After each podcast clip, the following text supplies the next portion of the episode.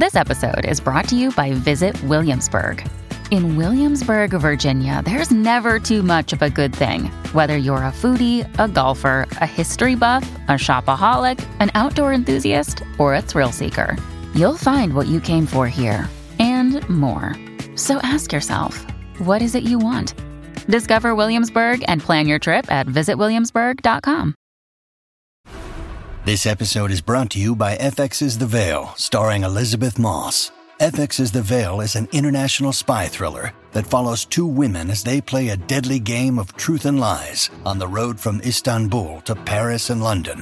One woman has a secret, and the other has a mission to reveal it before thousands of lives are lost. FX's The Veil, now streaming, only on Hulu.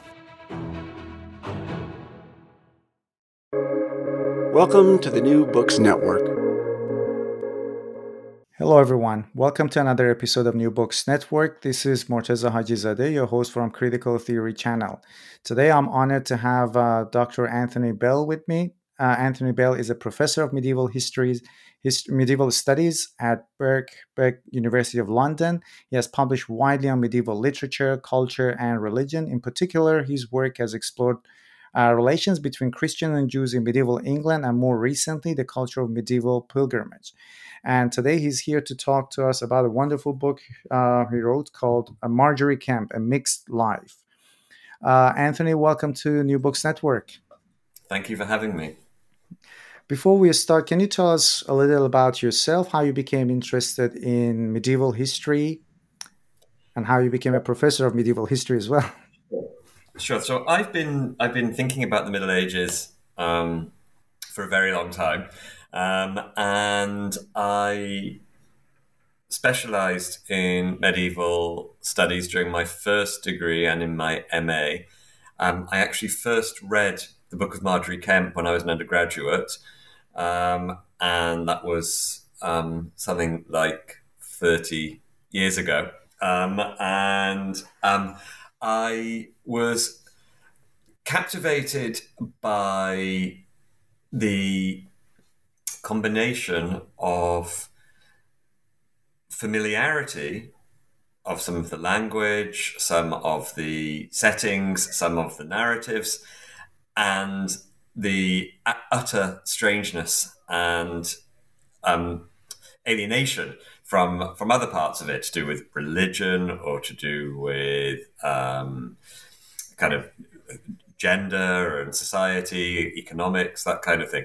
So um, really, I have always felt there's this. Um, I've just got a huge number of questions about the Middle Ages, and I've kept on thinking about those questions now for, for many, many years.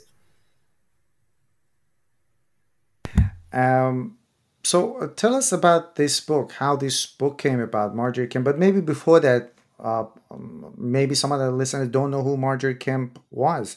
So maybe briefly you can tell us in a couple of minutes because we'll be talking a lot about her. Um, but briefly tell us who she was and then why you decided to write this book. I'm particularly interested in this topic because she wrote uh, uh, what what we nowadays call an autobiography. She wrote her own biography.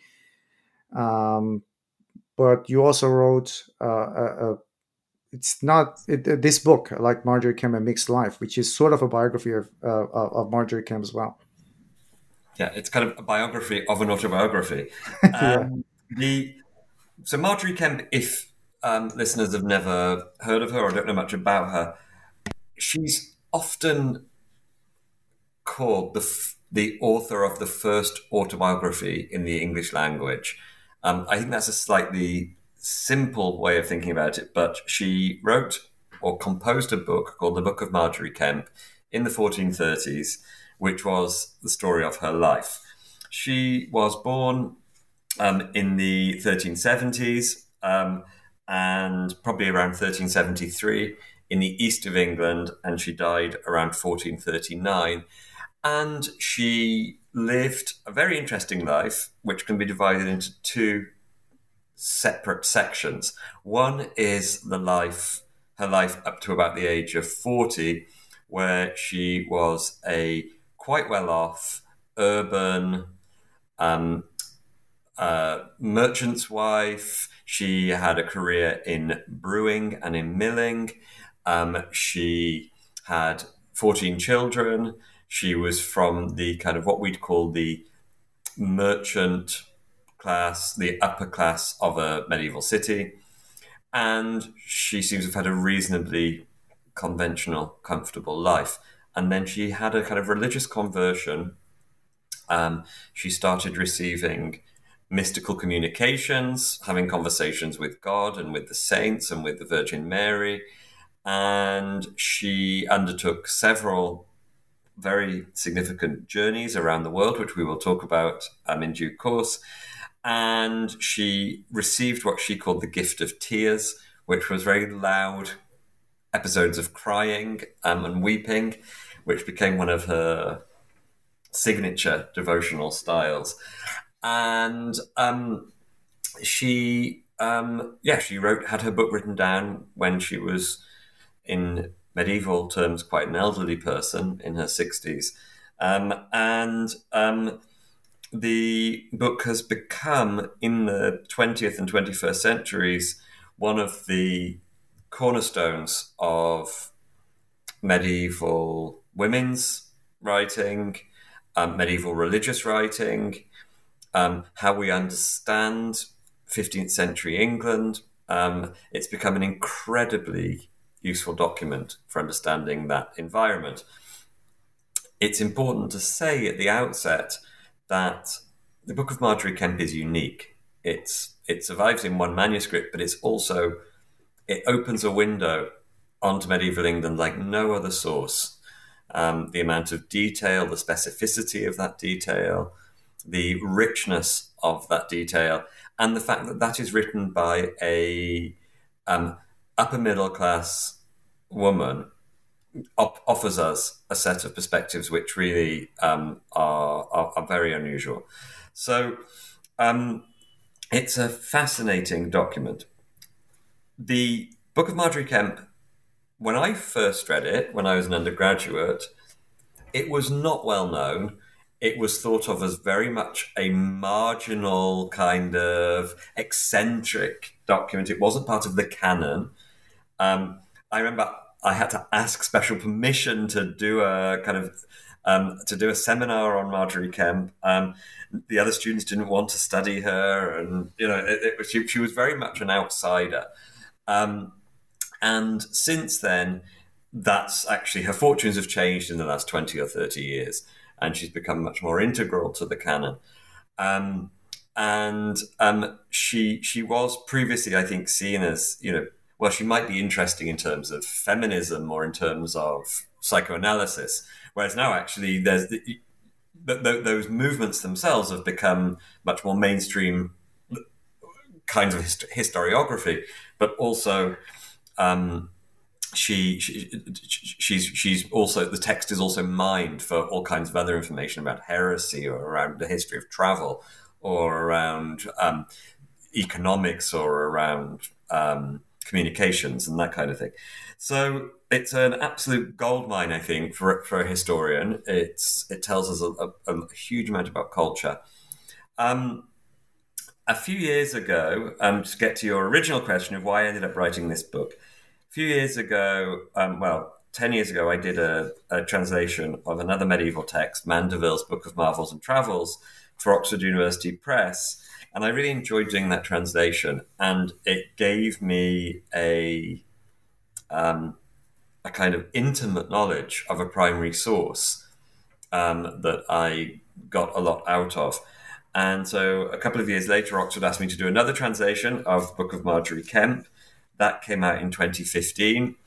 Um, and working on Margery Kempe in this level of detail, thinking about the manuscript, thinking about her voice, thinking about the various kind of cruces and controversies in the text.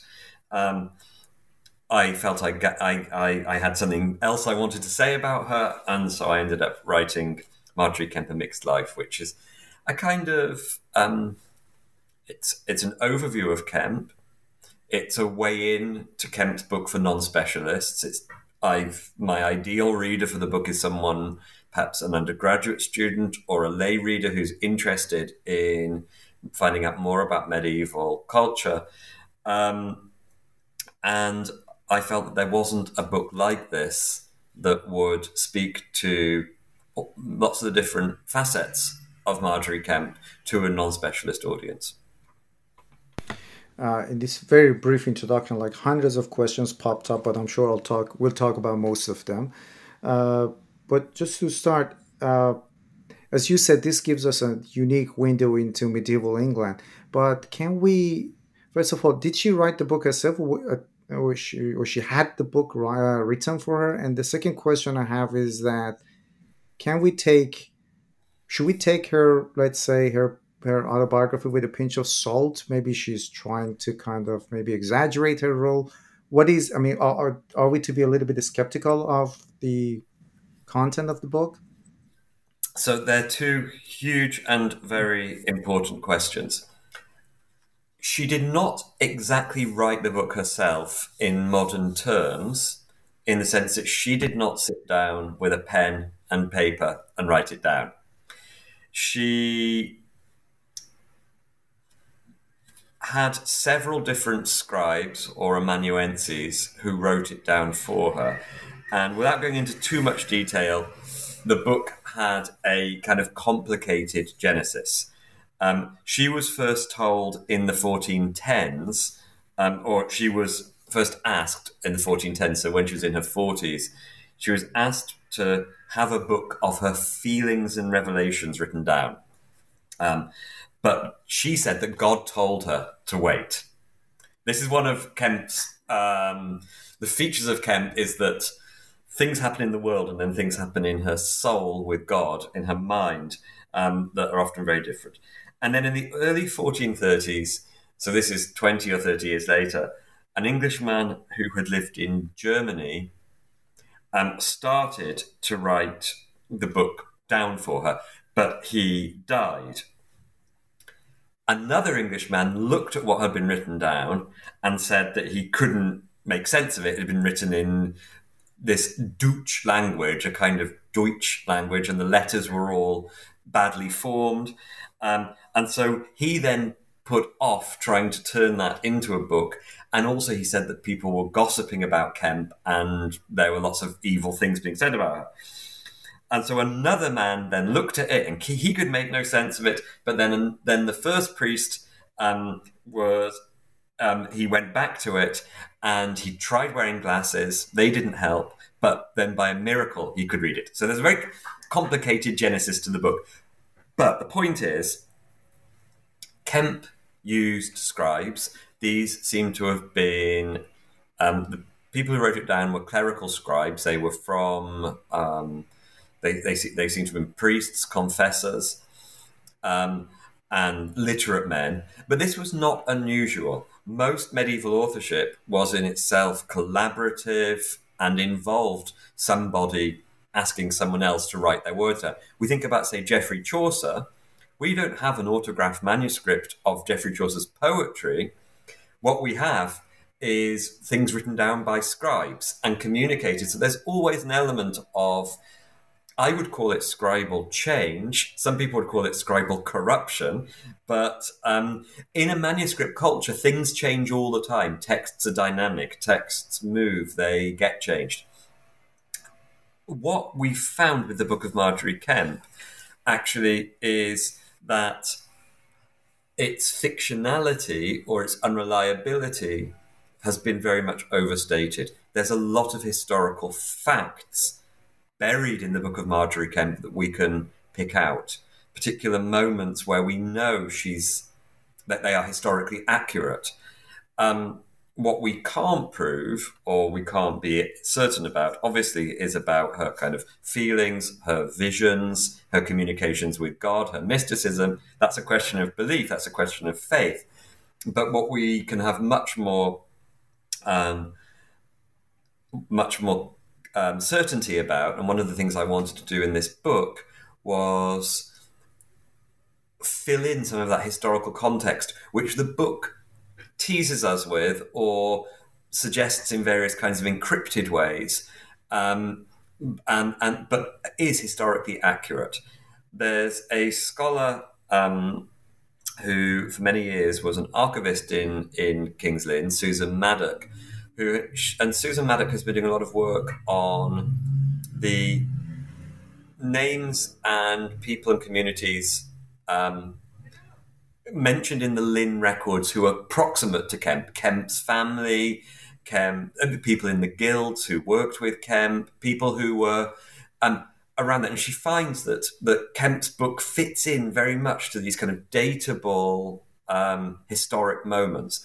And Kempe herself, one of the um, one of the um, points I kind of structure the book around is three datable moments in the book. One is Kempe being in Rome in 1414, another is her being in Leicester in 1417, and another is her being in Lynn, in King's Lynn, where she grew up, um, where there was a fire in 1421.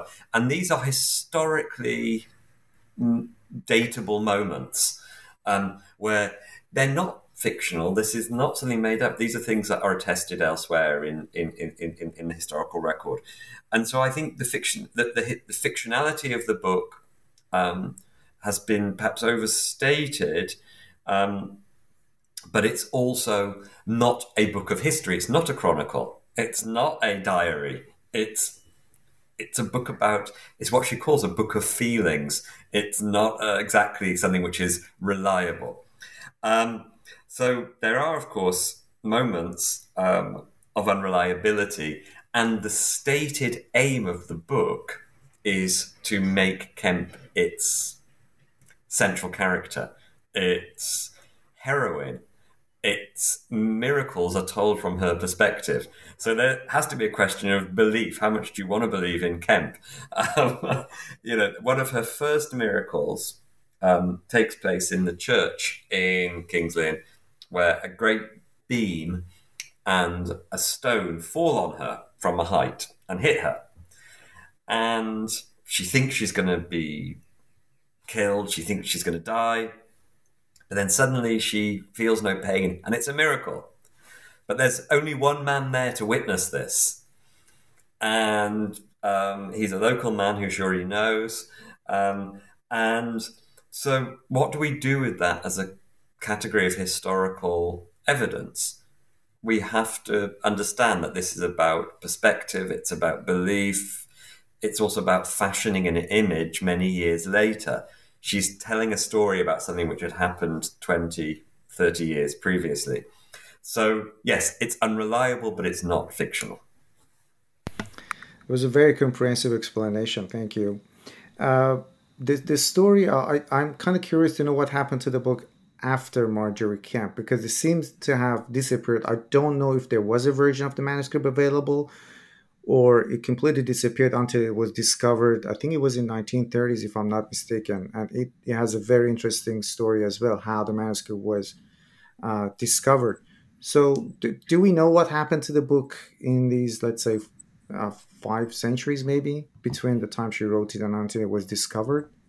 Okay, so this is a really complicated and interesting story, which I will try and tell as um, straightforwardly as possible. So, Kempe had her book written down, as I explained, by several scribes. And that manuscript, which is a handwritten text, no longer exists. We don't know where that is. But a copy of that text was made within a few years. And that's the manuscript we now have. That copy was made by a scribe called Richard Salthouse, who I've done a lot of work on. He was a monk at Norwich um, Cathedral, Norwich Priory, not far from King's Lynn, where Kempe lived. And the we don't know what changes Richard Salthouse made to the original manuscript because it's the only one we've got left. Um, that manuscript was then in the early 16th century in the north of England, in Yorkshire, in a place called Mount Grace, a Carthusian monastery, and was read there by the monks as evidence of spiritual practice. We know from their marginalia, from their comments, that they were interested in what Margery Kempe was feeling and how she experienced her mysticism. The manuscript was then probably, but not definitely, back in the south of England, in London, um, around the time of the English Reformation, um, possibly with the London Carthusians, and then we don't hear anything else about it until the 1930s. It the manuscript was owned by a Catholic family, the Butler Bowdens, um, who um, uh, had had been Catholic since the Middle Ages, and um, the suggestion, though we can't be sure about it, is that one of their ancestors, um, who'd been a Carthusian monk in London at the time of the Reformation, had kept the manuscript and had become part of their family property. The finding of the manuscript itself is a great story. Um, in the 1930s, at the Butler Bowden's country house in Derbyshire, there were people having a party and they were playing ping pong, table tennis, and somebody stepped on the ball. And so the master of the house, Colonel Butler Bowden, um, went to find a new ball in the cupboard, and two medieval manuscripts fell out of the cupboard. Um, and people got distracted and they realized, gosh, what's that? They look interesting. And it just so happened that one of the people at that ping pong party was a curator from the Victoria and Albert Museum in London. And he called around some of his um, contacts and colleagues. And an American medievalist then living in London, Hope Emily Allen, um, eventually saw the manuscript and identified it as the Book of Margery Kempe. Now, how did she identify it? In the meantime, the manuscript had been existing, but in as its own manuscript. But in the uh, in for, around 1499 and in 1521, two printed extracts of the Book of Margery Kempe had been made, um, which took away all almost all of biographical material from the Book of Margery Kempe and turned it into what it calls a devout anchoress, a devout hermit, um, and made them much more conventional mystical visions. But Hope Emily Allen was able to recognize that the printed, the early printed texts were the same as this manuscript which had been discovered in the 1930s, and she identified it. And the announcement of this was made in the Times, the London Times. Um, uh, and it was um, a kind of um, a, a, sensational discovery at the time. Um, it was it was announced on the 27th of December 1934 um, as um, the kind of you know a, a, a, landmark discovery. Hope Emily Allen wrote that the book was crammed with highly interesting narratives of real life. And it really seized the public imagination at the time. Um, and a modern English translation was then published in the 1930s, and then a scholarly translation, uh, scholarly edition was made in the 1940s. Um, so that's how the book kind of came back into public view. Um, the fact that one manuscript survives doesn't mean that Margery Kempe was unknown in the Middle Ages.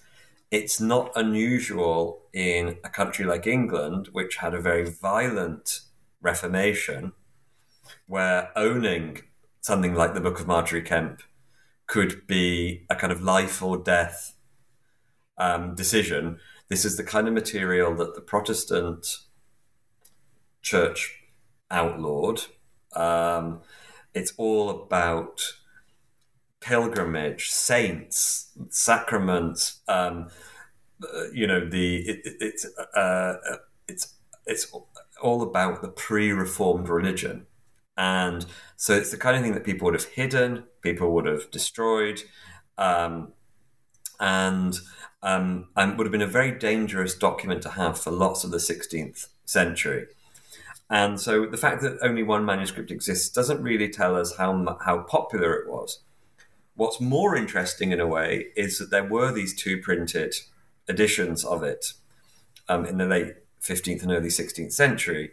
And they suggest that actually Kempe would have been quite well known, but possibly in a very sanitized, very um, uh, conservative kind of way. Lots of the um, what I think of as the fun stuff, the personal detail, the colourful detail, was edited out. So um, what we don't have, there was there's absolutely no evidence that Kempe was ever a saint or a you know she was never a celebrity or a kind of posthumous celebrity. Um, but we but we do know that her name was quite well known in the 1430s, and the fact that the manuscript was made well is a sign of her what we might call um, celebrity that people were interested in um, what she experienced.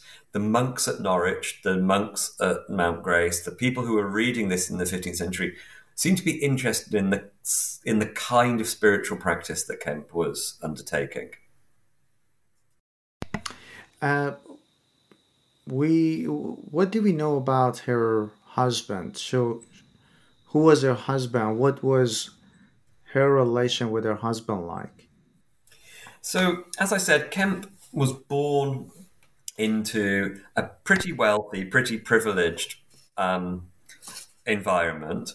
We'd call it bourgeois, but um, and, and, it was very much an urban environment. Um, in the town of Kings Lynn, which is in the east of England, it's kind of north of Cambridge, um, west of Norwich, but it's in that eastern part of England which at the time was the wealthiest part of England because of its um, role in the wool trade and its connections to Flanders and northern Germany and the Baltic. Um, and um, Kings Lynn was a port, and her family, her father and her brothers, were very much involved in trade with the Hanseatic League, the, the group of ports around the Baltic from what's now Russia, to um, to, to, northern Germany, Poland, and um, and, and, and Scandinavia. Um, and her husband, so she, so her, her her name when she was born was was Burnham. Um, her husband John Kempe was also very, much from this environment. These were guildsmen. They were well connected to somewhere like Lubeck and Gdansk, where they carried on their trade. Um, and they were that their their business was in shipping um, fish, lumber, furs, so import and export, if you like. Um, and um, John Kempe was from this this this this group of families. They they lived right in the centre of Lynn. That if you if you have um, if the, if your listeners have the chance to go to to Lynn, um, you can see today that the river port on the River Great Ouse um, is very, very close to the centre of the town, very close to Kempe's Church, St. Margaret's Church. I mean, it's literally a kind of two minute walk. Um, and in between the wharves of the town, which still exist, um, even though the river's partly silted up, um, and the church, there's still the Hanseatic um, Hansard warehouses. These were built slightly later in the 15th century, but they show the town as a busy port town full of people coming and going from around Northern Europe. Um, and um, it was, it, and that meant that it was a sophisticated town spiritually. Um, it's where there would have been lots and lots of religiosity, and there would have been people coming and going. There would have been pilgrims, um, and yes, um, and, and and and and John Kempe himself um, his his family um, were were were local fam a local family. Kempe would have grown up knowing him. Um, his father was a merchant, also called John, and um, John Kempe was recorded as a brewer in the 1390s, a very common occupation in wealthy towns, and so was Margery Kempe. So they seem to have both worked um, making money through brewing. Um, and um, and they owned property in the centre of Lynn um, on a street called um, which then was called Burghard's Lane. Now it's New Conduit Street. Um, one gets the impression from the book of Margery Kempe that Margery Kempe thought her husband was slightly beneath her. Um, her father was very successful as an MP, as the mayor, um, as a chamberlain of the town. He held all the roles in local government. Whereas John Kempe and his family never quite got to those heights. And she says at one point, um, he never seemed to have been a likely man to have married her. Um, so she's a bit disappointed in him. Um, we don't quite know what what what the you know he he came from a wealthy and well connected family, but we don't know what the precise dynamics of that comment is. The book does itself have some remarkable moments of intimacy, um, describing the contours of medieval marriage. Um, I won't go into too much detail, but at some point she talks about how much she enjoyed having sex with her husband. Um, she talks about their life at home.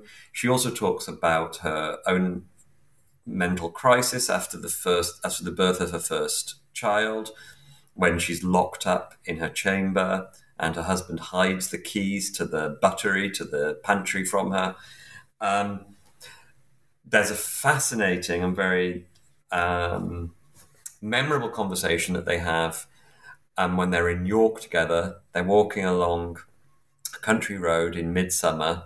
They've got a bottle of beer and a cake, and they this and they have a kind of argument about her wanting to become chaste within their marriage, so her wanting to stop having sex with him, and they have a they they have a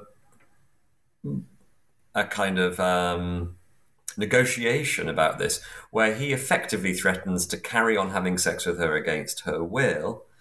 Um, and with it, because that's the marriage contract in his terms that they have made, the marital debt. Um, and um, this is a very, you know, we, we don't get this kind of piece of evidence from other sources of of a woman describing how she made that kind of negotiation. Later on, um, we also have a unique portrait of a marriage in Kempe, John Kempe's old age. He has an accident, falls down the stairs, bangs his head, and he um, then suffers a kind of dementia. And she tends him.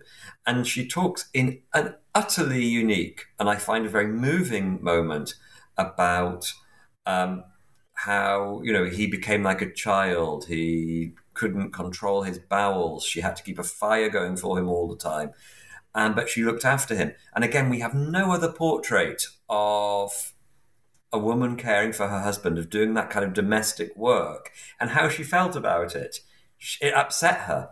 She she was she she, she didn't enjoy doing it. She found it was a trial, but she told herself, you know, I took great pleasure in his body when I was young and we enjoyed having sex. So now I need to look after his body when he's old and care for him. And to have that kind of perspective. Um, and at the same time to think, but the fire, keeping a fire is so expensive and washing the linen is such a pain. You know, these are experiences which I think are very common to people in a caring setting today. You have mixed feelings about caring for someone you love. Um, and there we have somebody in the 1420s, 1430s describing that experience. Um, so, at one level, the Book of Margery Kempe is a portrait of a marriage. It's the portrait of somebody, of a woman, negotiating her way through a marriage in um, in, in, in, in great difficulty and in great detail. Um, I should say she actually has two husbands because later on in the book she marries the Godhead, God in his three persons. Mm. Um, and she goes to Rome and undertakes a marriage ceremony with God. Um, and that kind of um, parallels and um, supersedes her marriage to John Kempe um, in a very interesting way, which I think will be very surprising to people today if you do that. She becomes a kind of virgin and remarries while staying married to John Kempe. Mm. Well, that was actually my next question, which you just uh, answered. I wanted to ask you about that mystical marriage to Godhead, which you which you just explained. uh, she she wasn't always this woman who was into, let's say, affective piety, or she wasn't a very pious woman. So, how did this spiritual conversion come about, and when did it happen in her life? She absolutely wasn't. You're quite right. And the book is very frank about that. Mm. She talks at the first stage of the book about how materialistic she was, how jealous of her neighbors she was, how lecherous she was, um, how um, God kept on punishing her for her pursuit of worldly glory and for wealth. Um, her spiritual conversion um, itself was quite a um, protracted process with several false starts, but the and, and, and the and the chronology of the book is not entirely clear. Um, what seems to have happened is that, um, or in the book's telling of it, she had a major crisis after the birth of her first child. She had a very difficult pregnancy and a very difficult delivery of her first child and she underwent a kind of spiritual, physical crisis and mental crisis. She talks about herself going out of her mind, but she, in that that's the Middle English term. Um, but she also, and she started to harm herself. She bit her own hand and gave herself a scar which she had for the rest of her life. Um, so again, we have this amazing level of personal detail. We can imagine her walking around later in life with a scar on her hand as a symbol or a sign of this crisis. Um, but she, during this spiritual crisis, when she was locked in her chamber in King's Lynn, um, she had a vision of Jesus as an incredibly handsome man coming into her bedroom, sitting on the edge of her bed, like in a flash of light, steadying her nerves, steadying her wits, and then disappearing again. And so she starts to put her faith in Jesus and in God. And there's a few false starts. At one point, she decides she wants to sleep with this good looking man. Um, and she says in church, Yeah, I'll, I'll do it. Let's, let's do it. And then she says, Actually, I was just testing you. Um, and there's a few moments like that where um, she's humiliated, where she's unable to um, become the good Christian she wants to be. But the real conversion, I think, on the moment that the kind of pivot or zenith of her conversion in the book is that she's commanded in her soul by Jesus or by God to go to Jerusalem and Rome and Santiago de Compostela, the three main pilgrimage sites. And it's in Jerusalem that she um, she receives her first bout of divinely ordained crying. She weeps, she falls down, she collapses, and she asserts her spiritual authority after that. She's been kind of transformed by her journey. Um, and um, the book, therefore, one of the one of the narratives of the book is that she it starts in this very tiny space of her bedroom where she's locked in and she's fettered, she's in chains, and it ends up going to the edges of the Christian world, to the or, and to the center of the Christian world, to Jerusalem, to Rome. You know, so it's from the bedroom to the cosmos, um, and that's how her and it, that tracks her spiritual conversion. Um, is her conversion complete? Yes and no. She retains one foot in the urban world of the merchants of King's Lynn. The last record we have of her life in the 1430s is that she is um, elevated to being a member of the Guild of the Holy Trinity in Lynn, this town's most prestigious guild. That's not a very holy occupation. That's not, you know, a record of her becoming a hermit or becoming a saint or something. This is that she, this shows that she's still involved in the merchant class and in the kind of um, world of mercantile glory that she says she's renounced. Um, and yeah, she comes back home. The book is also structured around that kind of starting in her bedroom, going out to the to the sites of Christendom, and then coming back home. Um, and she comes back changed. That's the ideal of a pilgrimage: is that you go out as one thing and you come back as another. And she does come back changed. So, um, yeah, what was your original question? Um, how did her conversion happen? It seems to be a combination of visionary experience, illness. Illness in the Middle Ages is often a moment of opportunity. It's often a moment to change yourself, to or to be changed, to undergo a significant change, and and experience. She cuts herself off from her life and then comes back to it and comes back to it differently. Uh, you talked a little bit about his, uh, let's say, spiritual conversion. In uh, on page 132, uh, you write that quote: Kempe's religious practice has been described as a very material mysticism. what, what is material mysticism? Because the, the role of, let's say, images and icons are very important uh, in her biography. Yeah.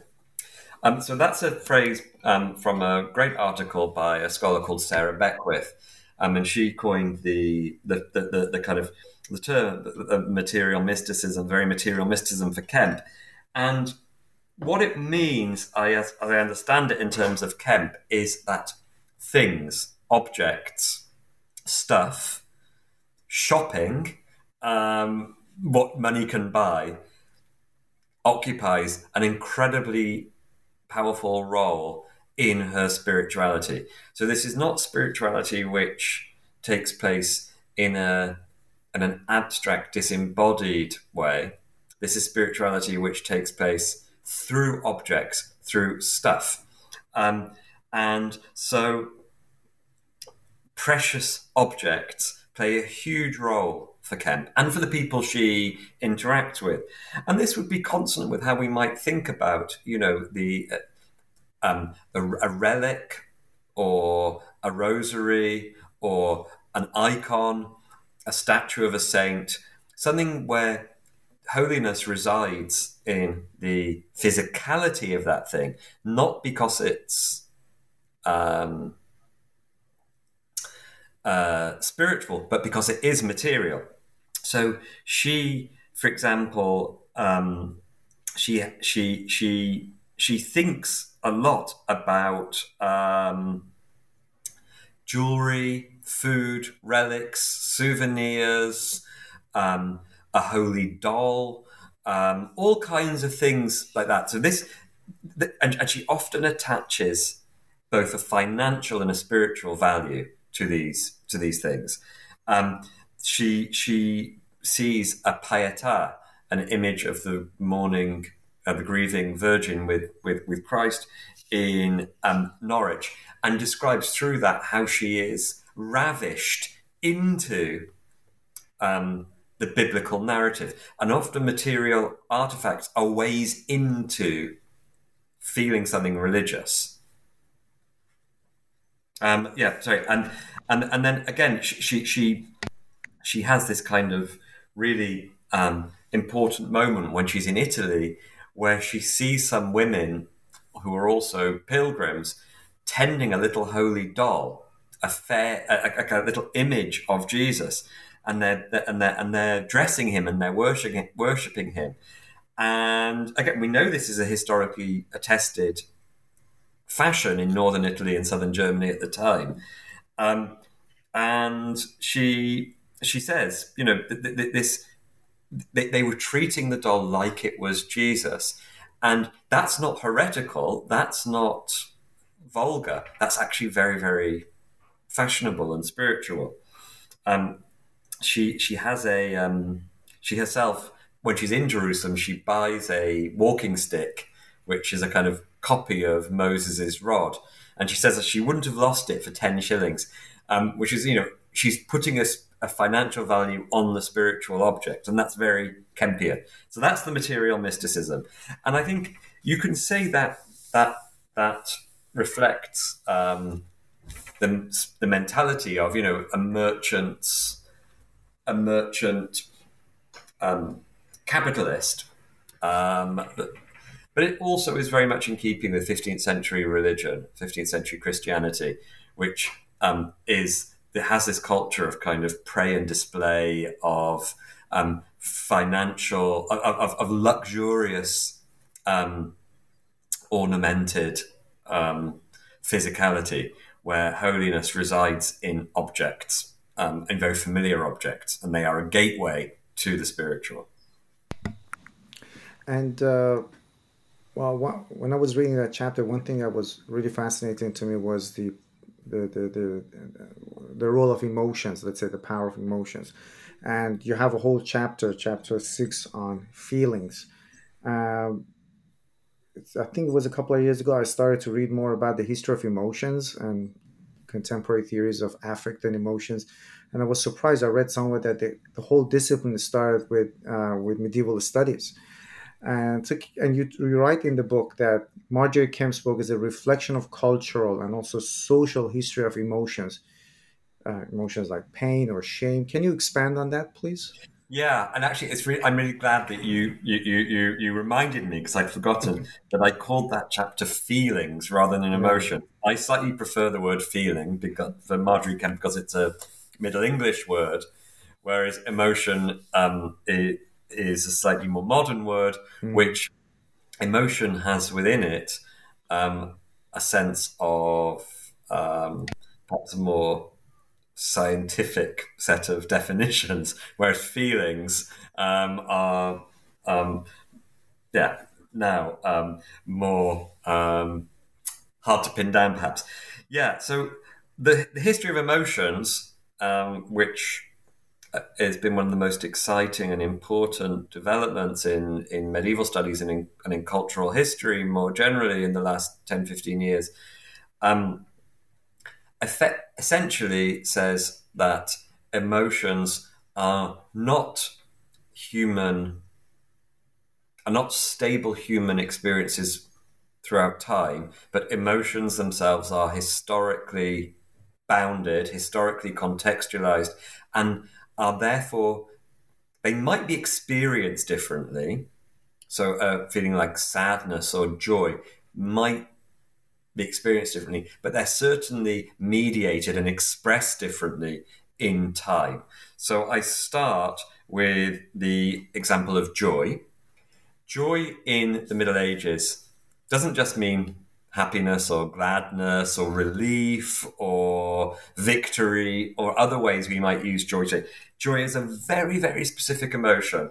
Um, and it usually means something um, when you are at the very pinnacle of um, of um, how would you say a kind of um, pinnacle of feeling, which often involves being united with God.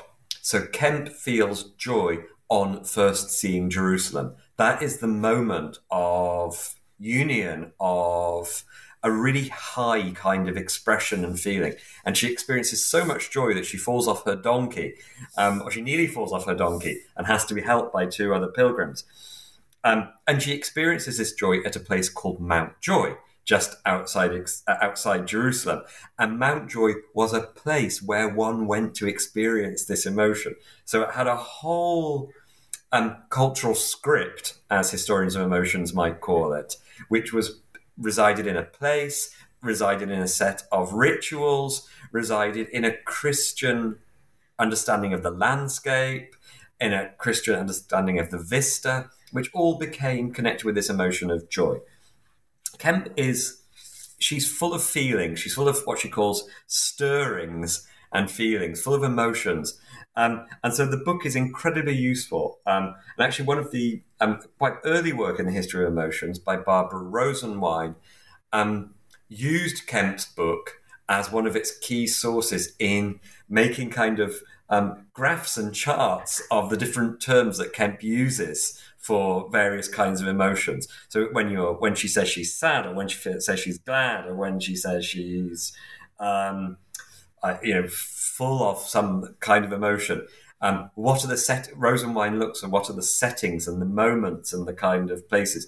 So history of emotions is a very good way of um, thinking about the um, the rituals, the scripts, the um, kinds of moments that people feel things or say they feel things. Whether they actually felt them or not, that I'm not interested. Um, it's what they say they, they felt.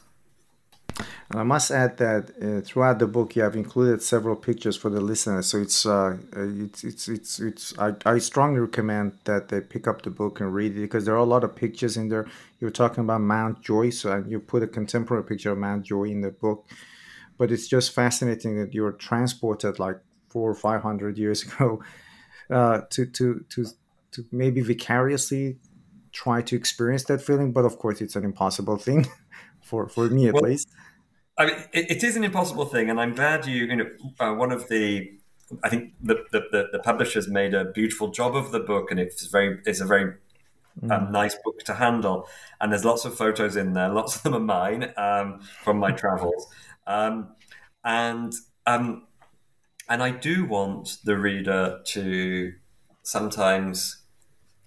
Um, yeah, to exactly what you just said, to put themselves in that place and to kind of feel not estrangement from the Middle Ages or from Margery Kempe, but actually to think some of these places are still very resonant or are resonant in different ways um, or are um, perhaps um, places that are good to think through in terms of holiness or emotion or spirituality and that kind of thing.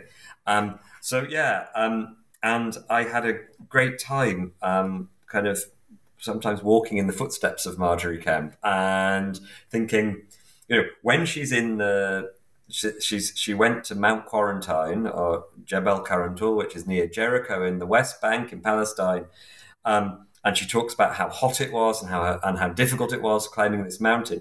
And I also went there, and and it was I think June or July. It was incredibly hot, and the mountain is very very steep. And I became Margery Kempe for the morning. Um, and, you know, I thought about this. There is a kind of physical. Um, uh, she's recording a very human physical reaction to the landscape, which was also tied into why that landscape was like that. You are you're experiencing the quarantine that Jesus experienced the 40 days and 40 nights and the temptation in the desert, um, that um, to, you're supposed to suffer like Jesus in walking up that hill. And the heat, the thirst, the it's this incredibly barren landscape in the desert is all um, kind of in a sensory way described, uh, uh, uh, um, developed to make you feel that you're in this kind of extreme uh, place. Mm. Um, I have a number of questions, but I'll skip them. I'll get to the most important one. And I think before we started recording the interview, I told you that I did a part of my PhD thesis on female travels in the Romantic literature in eight, uh, 17th and then 18th century. And then I had this roommate who told me, look, uh, there were women, it's not a big thing. There were women who were traveling alone in the Middle Ages. And so how come? Is there like, is there anybody famous there? and it was the first time that I heard the name Margery Kempe, which was I guess about uh, six, seven, seven years ago. And he introduced this book of Margery Kempe to me. So let's talk about her travels. She, she, it was a huge task, I guess, for a female to travel alone in the Middle Ages. And she, I'm going to ask a very broad question, so just feel free to talk about it. What was it like for a woman to travel alone? And does she talk about the vicissitudes and troubles she had? How did uh, the people she met treat her? And what were the most important destinations that she went to? She was a um, a very indefatigable, brave, and determined traveler. Um, and travel is one of the main themes and subjects of the book itself. Um, she traveled throughout England um, to various saints' shrines and holy places, and also to visit um, various bishops and authorities in Canterbury and London and elsewhere. She also then traveled throughout the main sites of Christendom Jerusalem, Rome, Santiago de Compostela, um, and then um, pilgrimage sites in northern Germany. So these, these were all places of pilgrimage, and they were all spiritually valuable. One got an indulgence there, which reduced um, your time in purgatory, um, and and it's also where she, um, I think, was exposed to lots of different religious and cultural influences. You asked me how unusual it was for a woman like her and how difficult it was. Um, pilgrimage was the most common way to travel in the Middle Ages, and most people would have undertaken some kind of pilgrimage, but it might be just to the next village or to the local town. That can be a pilgrimage. Not, not as many people as Kempe did the three great pilgrimages to Jerusalem, Rome, and Santiago. But it wasn't unique for a woman to travel like she did. And we know that because there are documents from the English Pilgrims Hospice in Rome from the 1470s that show who was being admitted to that hospice. That's one of the places Kempe stays. Um, and actually, in that group, about one sixth or one fifth of the pilgrims are female. They are sometimes traveling alone, sometimes traveling as widows, sometimes they're traveling with their sisters um, or their daughters, sometimes they're traveling with their husbands, sometimes they're traveling in groups. Now, Kempe um, didn't exactly travel alone. She set off alone and she joined a group of pilgrims, which is what which was the normal way to travel. At the port, one would find a boat and one would attach oneself to a group of pilgrims and then take established routes through Europe. Um, she went to Constance in the south of Germany, on her way to Venice, um, which, then on the way to Jerusalem. Now, the difference with Kempe is that her group, um, she, she, she fell out with her, her companions. Um, and one of the vicissitudes of travel was that you were stuck with a group of random people and you didn't really have much choice over that. And so your comp- travel companions could be very difficult. They they repeatedly in her book, Kempe is told that people don't want to travel with her. They don't want her constant talking about God. They don't want her crying. They um, that, that they think she brings them bad luck. That she thinks that she's embarrassing them. That she's bringing shame on them. So traveling is not easy for her.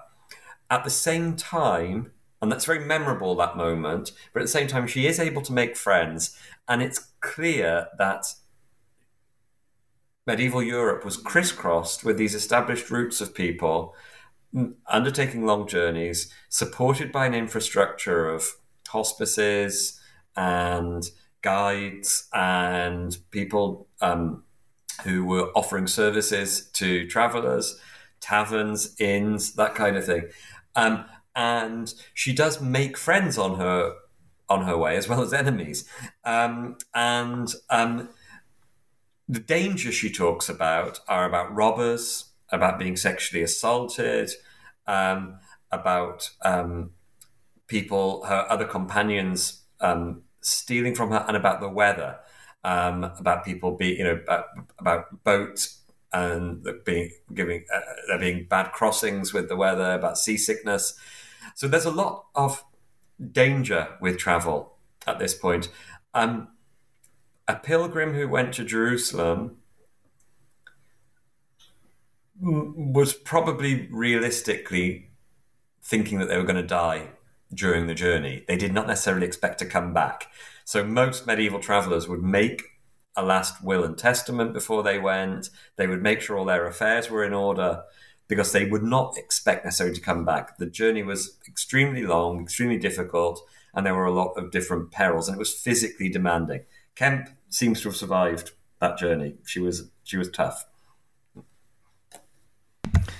That that that reminds me. I, I come from a Muslim background, and uh, in Islam, if you go on a pilgrimage, you have to kind of finalize your will before going on a pilgrimage, even in modern times which is not a risky thing anymore. But I guess it's something that comes from the past as well. Yeah, yeah, and I mean, it's a double edged thing in medieval Christianity because actually to die in Jerusalem is a better place to die. You're, you know, to be buried in Jerusalem. It's a, an incredible honor, um, and to die in holy land, to die in holy soil, is a great honor. Um, and but yeah, I think the, the that's the positive spin on it. lots of pilgrims. We have records of lots of pilgrims dying, you know, on the boat in Greece or in um, in Egypt, and they are their bodies are you know there's a kind of makeshift burial for them, or they're buried at sea, um, and they never um, come home. Um, yeah, but it's it's it's it's dangerous. It's a dangerous um, undertaking. There are uh, two characters that you mentioned in the book. I want to know how uh, Margery Kempe was not related. How was how was she influenced by them, or did she ever meet them? For one of them is Julian of Norwich, yeah, and the other one is Saint Bridget of Sweden. There are two important people that you talk about in the book. Yeah. So Julian is um, Julian. For those of your listeners who aren't aware of her, um, it, Julian was a woman, even though she's called Julian. Um, and um, she was a a hermit, an anchoress um, in Norwich, um, who, in her lifetime, she lived at the same time. Well, she was slightly older than Kempe, but she lived around the same time as Kempe. And in her lifetime, she um, became a well-known spiritual authority, somebody you um, people would go to. They would leave money to her in their wills. They would go and um, talk to her. And Kempe visited Julian in Norwich in 1413. And she wanted to know whether the visions she was having were from God or from the devil, whether they were illusions or, you know, whether they were good or bad um, visions. Um, and um, she um, she spent what she describes as many days with Julian in contemplation, the two of them having um, conversation. Um, and um, it seems that Kempe looked up to Julian as a kind of authority, as a, as a, but she didn't know that she was a writer. She didn't think about her as a writer. Julian did write down her revelations of divine divine love, but Kempe seems to think of her as more like a female confessor or um, counselor. Um, and she's one of several hermits and recluses that Kempe consults, but Julian is the only woman that Kempe consults like this. So we know that she met her, um, and she seems to have got um, support and encouragement from Julian. She seems to have been kind of encouraged to carry on with her spiritual spiritual journey. Um, the other woman who is a major kind of friend for Kempe and authority is St. Bridget of Sweden. But Kempe did not meet her. Um, however, Kempe had clearly um, read or been read um, Bridget's work, Bridget's revelations. Kempe based lots of her life on Bridget. Bridget was um, Bridget had died in 1373, um, around the time that Kempe was born. Um, and Bridget was a, a Swedish um, Swedish aristocrat who had many children. Had she was married, she had visions. Her she went to Rome and Jerusalem and Santiago. Her life has a very similar template to Kempe's. Um, and but she became a holy authority, and her cult was very, very popular in England when Kempe was a young and middle-aged woman. Um, we know that one of Kempe's confessors, a man called Alan of Lynn, um, was one of the people who wrote indexes and copies of Bridget's Revelations in England. And at, in Rome, Kempe went to the house of St. Bridget and met people who had known Bridget in her lifetime. Um, and so, and, and, she's seeking out um, what we'd call Bridgetine communities in England and in Italy. Um, Bridget, Bridget um, was famous for very similar kinds of revelations to the ones that Kempe has. Visions of the incarnate Jesus, conversations with the Virgin Mary, a lot of domesticity and affective piety, um, and um, and at one point in one of her visions, God says to Margery Kempe, "Even Saint Bridget never saw me like this." He has she has a vision of God as a flickering, the wings of a flickering dove, um, flickering wings of a dove, and God says, "Even Saint Bridget never saw me." So she even gets one over on Saint Bridget, um, and goes further than Saint Bridget. Um, but she's she she's very much models her life on Saint Bridget, um, and um, that so she's a kind of role model, if you like, mm. rather than someone she she met in person. Uh, so Margery Kempe, she was very spiritual. She always talked about God. She was a very she came from a very well connected family. Uh, did she ever get into trouble with church? Was she ever accused of being a heretic? Yeah. So this is. I read great... somewhere that she she she was wearing like white dress, yeah. which she wasn't supposed to. So she she was living in England at a time of great um, spiritual religious controversy. Um, in the late 14th century, John Wycliffe, an Oxford scholar had developed what people then called the Wycliffite heresy, Wycliffitism, um, which um, questioned lots of the foundations of medieval Catholicism. Um, it questioned the right of um, priests to hold worldly office. Um, it questioned the efficacy of pilgrimage to relics and shrines. Um, it questioned the real presence of Jesus's body and blood in the sacrament of the Eucharist. Um, and it inaugurated a much more congregational kind of religion, which would something like we would now call Protestantism, which was much more about the word of the Bible and the common understanding of that word Wycliffe, Wycliffe and the Wycliffites were very interested in translating the Bible into English so people could understand it. And the understanding of the Bible was taken out of the hands of the clerics and given to the people, to the congregation. And this led to a group which was called, they were called the Lollards in medieval England. And they have a parallel in Bohemia and Germany with the Hussites and later with Lutherans. Um, um, and Lollard is not a word we should probably use because it was an insult, um, but they were Wycliffite heretics. And in the early 15th century, in Kempe's time, in the time of Henry IV and Henry V, this leads to an atmosphere of great, the suppression of the Lollards, of heresy, the detection of heresy. Um, this is when Lollards, heretics, start being burnt um, because of their beliefs. And everyone is suspected of being a Lollard. It becomes a kind of panic and this atmosphere of great surveillance. So you think about kind of the McCarthyite um, witch hunts in America in the 1950s. is a kind of similar thing that people are being suspected for very small, um, nebulous reasons of heresy.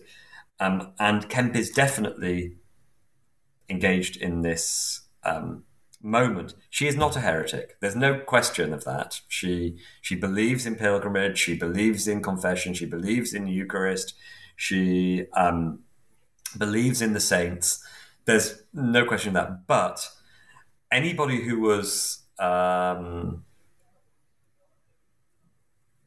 in any way different or unorthodox could easily be um, labeled a heretic when very early on in the book, she's in Lambeth near London at the Archbishop of Canterbury's London residence, and a woman comes up to her and says, "You should be burnt like a heretic."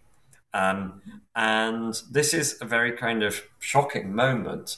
Um, but we do need to remember this is a world in which heretics were being burnt in London at Smithfield um, and the very first person to be burnt there as a heretic was somebody from Kempe's own church in Lynn, a man called William Sawtry. Um, and she would have known him. And so the burning of, like, getting your religion right could be um, it was a question of keeping safe. Getting it wrong, you could find yourself being burnt. In she's interrogated later on by the Duke of Bedford's men. Um, Duke of Bedford um, was um, in charge of um, was one of the people in charge of um, of of asserting orthodoxy and asserting conventional religion, and she's also accused in Leicester of of heresy. Um, she's very talented at answering safely, but she it's clearly something which is um, in the air. Whether Kempe had previously, when she was a young woman, flirted with heresy, that's that's not something we know about. Um, there's a long section of the 1420s where the book is very quiet um, and this is when there was a period of intense scrutiny of female heretics in Norwich, in Norfolk. And so th- and this might just be a kind of careful silence. And Kempe doesn't mention Joan of Arc either.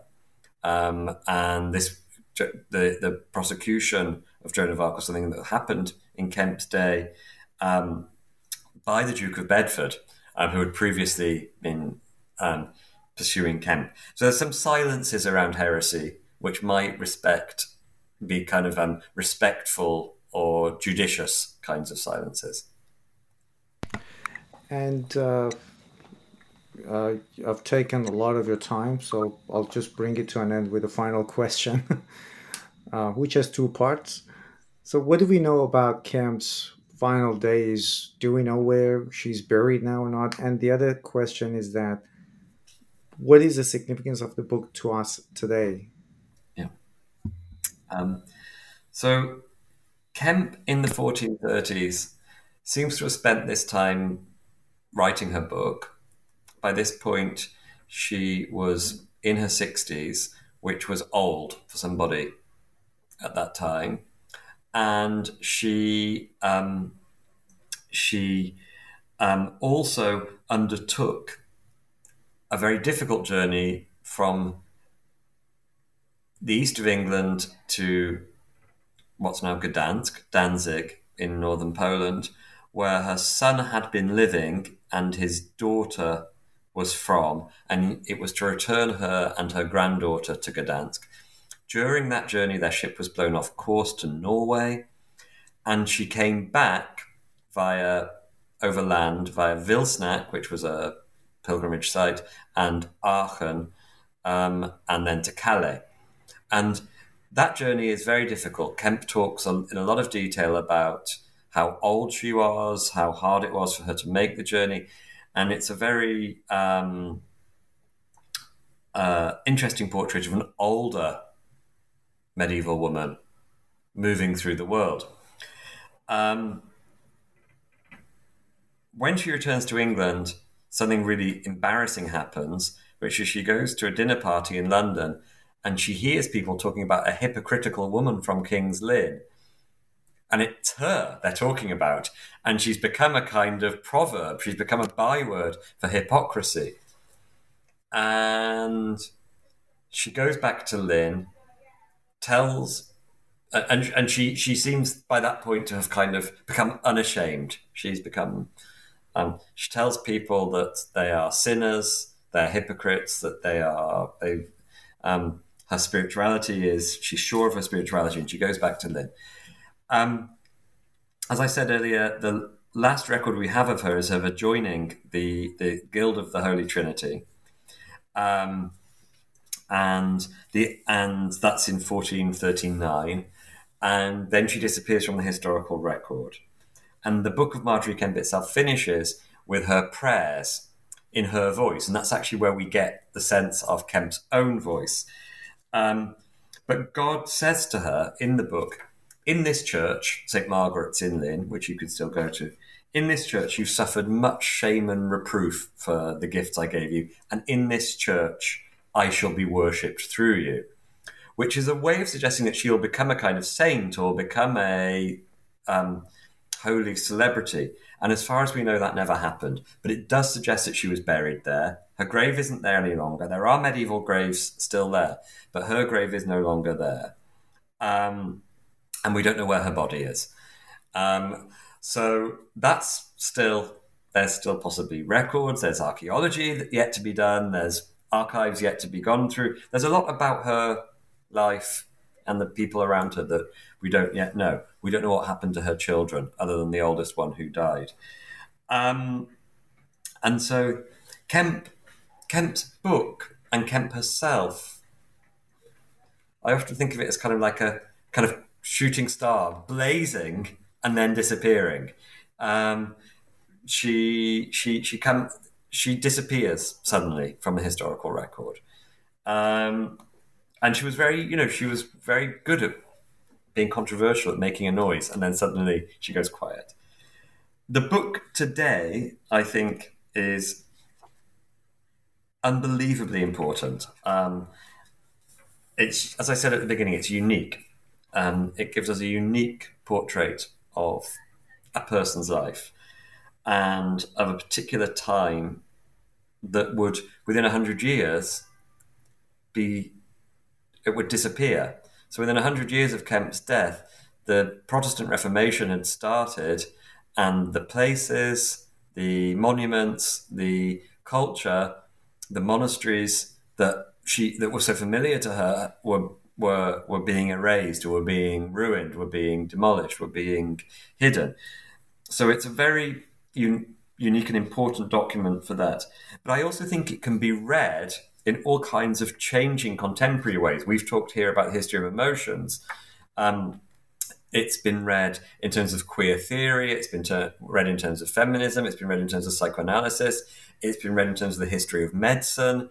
Um, so it's a great document for thinking about um, how we actually approach the past.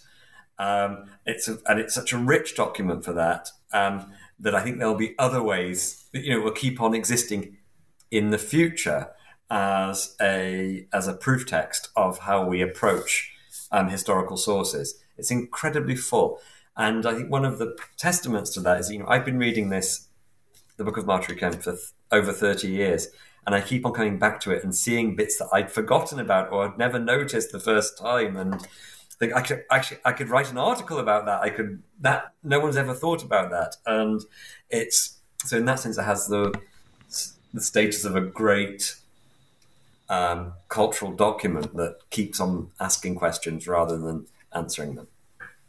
And as you mentioned, it's uh, one of the very few books that can give us uh, that's a unique window into the life of uh, people in mid, uh, medieval England. Uh, Professor Anthony Bale, thank you very much for your time and sharing your thoughts on New Books Network. That's my pleasure. Thank you.